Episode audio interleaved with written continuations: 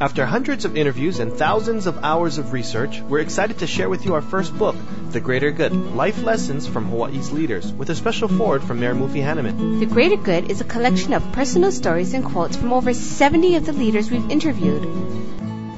The Greater Good will make you laugh, make you cry, and will inspire you to live a greater good life. Available at bookstores statewide and at greatergoodbooks.com. Today is November 8, 2005. This is Evan's Journal coming to you live from Honolulu, Hawaii. Well, I know it's been a while since I did the last journal, but things have been really busy, and actually, I really have no excuse. But tonight's journal will probably be a little bit longer than some of the others because there's quite a bit of recapping to do, especially for the people that are following the progress of this whole Greater Good Radio. Um, I guess you would call it a saga. Anyways, the first thing that I put up here is the rules of engagement. And that's something that I'm really starting to get a clear picture of as we're interviewing venture capitalists and entrepreneurs because there are certain ways that you need to engage people in order to get a desired result. And then there's certain prerequisites in order for that to go correctly. Now, this came about because occasionally we get we get um, approached by people that are either trying to solicit us with something or sometimes they're fundraising for something or they you know they they just are asking us questions. But and and that kind of stuff is is fine. The the thing that really makes me wonder is that in our show greater good radio we've done a number of different interviews where people go greatly into depth on how to engage potential investors or how to engage potential partners. And a lot of that is right in the interview. So, my suggestion to those of you out there who are looking to raise funds and build your company and so on is to really start listening to these audios much more closely and understanding what it is that is going to be required one, there has to be a really clear um, explanation of where the value lies. You have to be able to express your market. You have to be able to express it in a way that others are going to understand it and quickly. And the better bet is to not try to just come off straight off the bat and close a deal. I mean, things are based on relationship and trust. These things are extremely important. So, for those of you out there or looking at doing this type of thing, I would definitely start paying attention more to the interviews that we have been doing because they have a lot to offer. You know, I once heard that you become who you hang out with. So I always thought that if I could hang out with more successful people, then eventually I'll become successful. And I got to tell you, it has worked to a certain extent. Uh, our current businesses have done extremely well, and the reason for that, it, I guess there's there's a number of reasons, but a lot of it is due to the input that we've been given from successful people. I, I got to tell you something though. In doing these interviews, we've been doing the interviews from late July. We're averaging about two a week. Now it's the beginning of November, and we've got some 30 something done. End of, by the end of December, we'll have roughly about 45 interviews already done. And I got to tell you, my mindset and the way I'm thinking now is completely different than what I did in June. My clarity in terms of uh, understanding what successful people are doing and the synergies between and the, the characteristics between all of these uh, entrepreneurs and successful people are starting to become very, very prevalent. And I got to tell you, if for those of you out there who are listening to every single show, I know that you're you're thinking the same thing because I'm already getting emails on it, and people are contacting us about it, and we're getting some really nice feedback, and, and you know we are, we definitely appreciate that, and that's kind of what we're looking at accomplishing. The interesting thing uh, about one some of the interviews coming in are that if they're looking over the materials, they'll come in, they tell us exactly what we're doing, and they validate basically what we're doing by saying, uh, you know, what's on their mind, and that to us is truly, truly fulfilling because the other day we did an interview with Mitch D'Olier, and he has had some massive success, you know, revitalizing the Ward area and then selling it off for a quarter of a billion dollars. Helped with uh, Hawaiian Airlines and in in the times of, of, of trouble, and then now he's dealing with Kaneohe Ranch and the redevelopment of Kailua area. So he's done huge, huge things. And he came in initially. He said, "You know what? I I came in here. I really appreciate what you guys are doing. What you're doing is, uh, actually, you know what? I'm gonna pull the clip out of his audio and I'm gonna insert it in right here, and then we'll continue more with the uh, Evans Journal." This is Mitch D'Olier, and I'm here on Greater Good Radio. this wonderful new concept. Very nice. Carrie? Testing, one, two, three, testing. Did you only hear from us about this from us, or had you heard? Heard about it from you guys. I hadn't heard about it otherwise. No. Okay. Heard about it. No. You Okay, guys good. do this once, and I just, I love the concept. Oh, good, good. Appreciate it. Because you know, Evan, one of the things is a lot of this we're going to find. One of the stories that's going to be in common is this has been passed on by mentors to Yep. generations down. And what you're really doing is you're taking the same concept and you're expanding it exponentially because some people don't have mentors. Some people are aren't lucky enough to have mentors.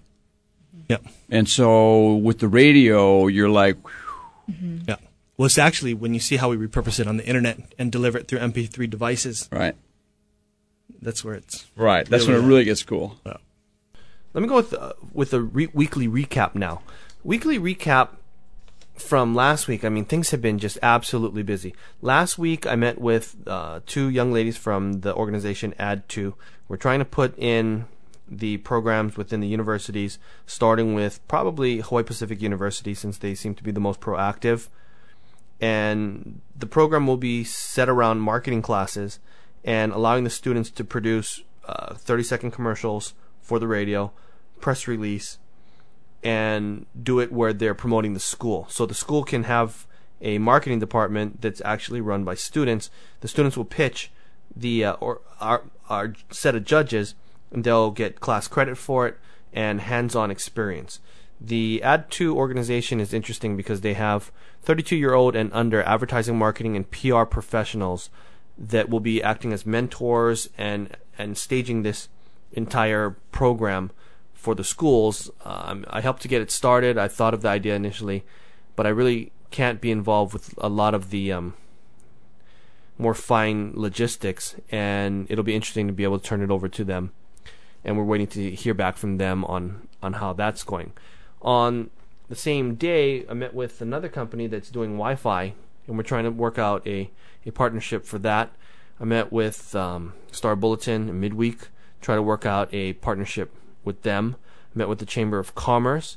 We're trying to work out an agreement with them, and we finished our first article for PacificNews.net, which is a bi-monthly publication distributed here in Honolulu, with about forty thousand uh, circulation or so, and that's the first time. So that doesn't count pass through and all the other ways of measuring um, subscription and, and so and readership and all that. Other things on top of the list. I wanted to recap The Apprentice because I've been watching this show and I don't know if you folks have been watching it, but it's getting kind of ridiculous to me. I mean, are you folks watching this Martha Stewart Apprentice? And if you are, aren't I'm I don't want to be judgmental, but I wouldn't hire anybody on that show.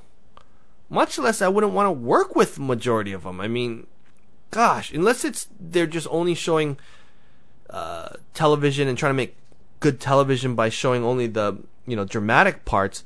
I swear I have not seen anything impressive. It, it's almost like a a bad copy of Donald Trump's Apprentice because the it, it's it's just not there, man. I mean, it's like a joke that you somebody who's funny tells it, and then the audience person goes out and they go and tell their friend, and the timing's all off, and it's just not the same. It's not funny anymore. It, they're just missing the mark on this one. I sit in there, and there's this kind of George lookalike guy on the side. He keeps holding this cigar in his hand. And I'm wondering, what is that cigar even for? Sometimes he's holding it, sometimes he's not. But the thing isn't lit. So who holds a cigar up in a boardroom during a meeting that's not lit? I mean, That's ridiculous. If that guy was sitting across from me and we are negotiating or we we're having a discussion, I would ask him what's up with that cigar because what is he doing with that thing? I mean, it's like a fake George. It's unbelievable. Where is the leadership also in in this these groups? I mean, can do you guys hear the same thing that I'm hearing, which is just a ton of excuses. Oh, the project manager didn't do this. Oh, so and so, you know, I, I thought would do this. It's like incompetence almost. I mean, it's just absolutely unbelievable. You know, if they're interviewing, what is it, a couple hundred thousand people, this is the best that they could get. I mean, this could be some of the best looking people that applied, but in terms of quality, it doesn't make sense. And you know, I can talk firsthand because we've been interviewing people that have massive levels of success and then doing our other businesses, we talk to entrepreneurs and business people all the time. And none of these people on The Apprentice can hold a stick to them. I mean, the first the first season of Apprentice was pretty good. Bill Rancic, I thought from the beginning, I said this guy is great, man. He had great ideas. Everything he said was great. The cast was great. But man, every single season, it seems to be coming downhill one, a couple of things are, are really popping up in my mind right now. When I'm watching this show, there's a lot of activity versus productivity. And then the difference between that is getting things done or just being busy. It's like a painter coming to your house. He stays there 12 hours, but he never paints. He's active, but he's not productive. And there's a funny little story that I heard uh, about a salesperson. And the salesperson his wife went to the therapist and said, "You know what? My my husband he needs a lot of help. My husband has some problems." And she said, "What what's the problem?" She says, "Well, when he wakes up in the morning, he's like, I'm the greatest salesperson in the world,' and he keeps singing it over and over again." She, the the therapist says, I, I don't really understand the problem." He says, "No, no, no. After he takes a shower, he starts putting on his clothes. He's like, I'm putting on my clothes because I'm the best salesperson in the world." She's like, I still don't understand the problem. It's like, no, he comes downstairs and he comes to eat with us and he says, I'm the best salesperson in the world. She goes, that sounds great. It sounds like he has a good self-esteem. She goes, yeah, but he never goes to work. And that's exactly what this apprentice is like. They don't go to work. They don't produce the re- results. And that is an extremely key component to this whole business thing in that you have to produce results. I mean, what else is there to be judged upon besides your results? So it's definitely frustrating to watch that show. I got to tell you that. And then I'm wondering Martha's daughter, what what is she really there doing? And does she have credentials or or does she just sit there and act kind of negative? Uh, I watch Carolyn and you listen to the things that she says. She's obviously intelligent. She looks way older than she actually is. And you know her comments are are pointed, but they're pretty much right on. I have not heard anything insightful from Martha's daughter yet. It's just it's been sad. And you know what? I don't think it's the real Martha on this on this show. So and you're thinking, what? What's he talking about? The real Martha? Was it a poser? I don't know if it's so much of a poser, but Martha on this show is very, very politically correct you see v- brief bits of time where she kind of loses it a little bit, and then her uh, aggressive nature comes out, and that's really the interesting part I think about the whole show because that really shows into how she probably really is. And if she would let us in a little bit more to see how she really is, I think the show would have more merit. That's the thing with Donald. He he kind of doesn't care, man. He just says whatever's on his mind.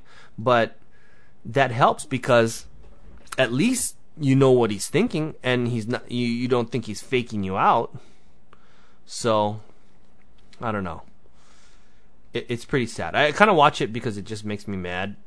I don't. I try to learn something from it, but I haven't learned too much yet.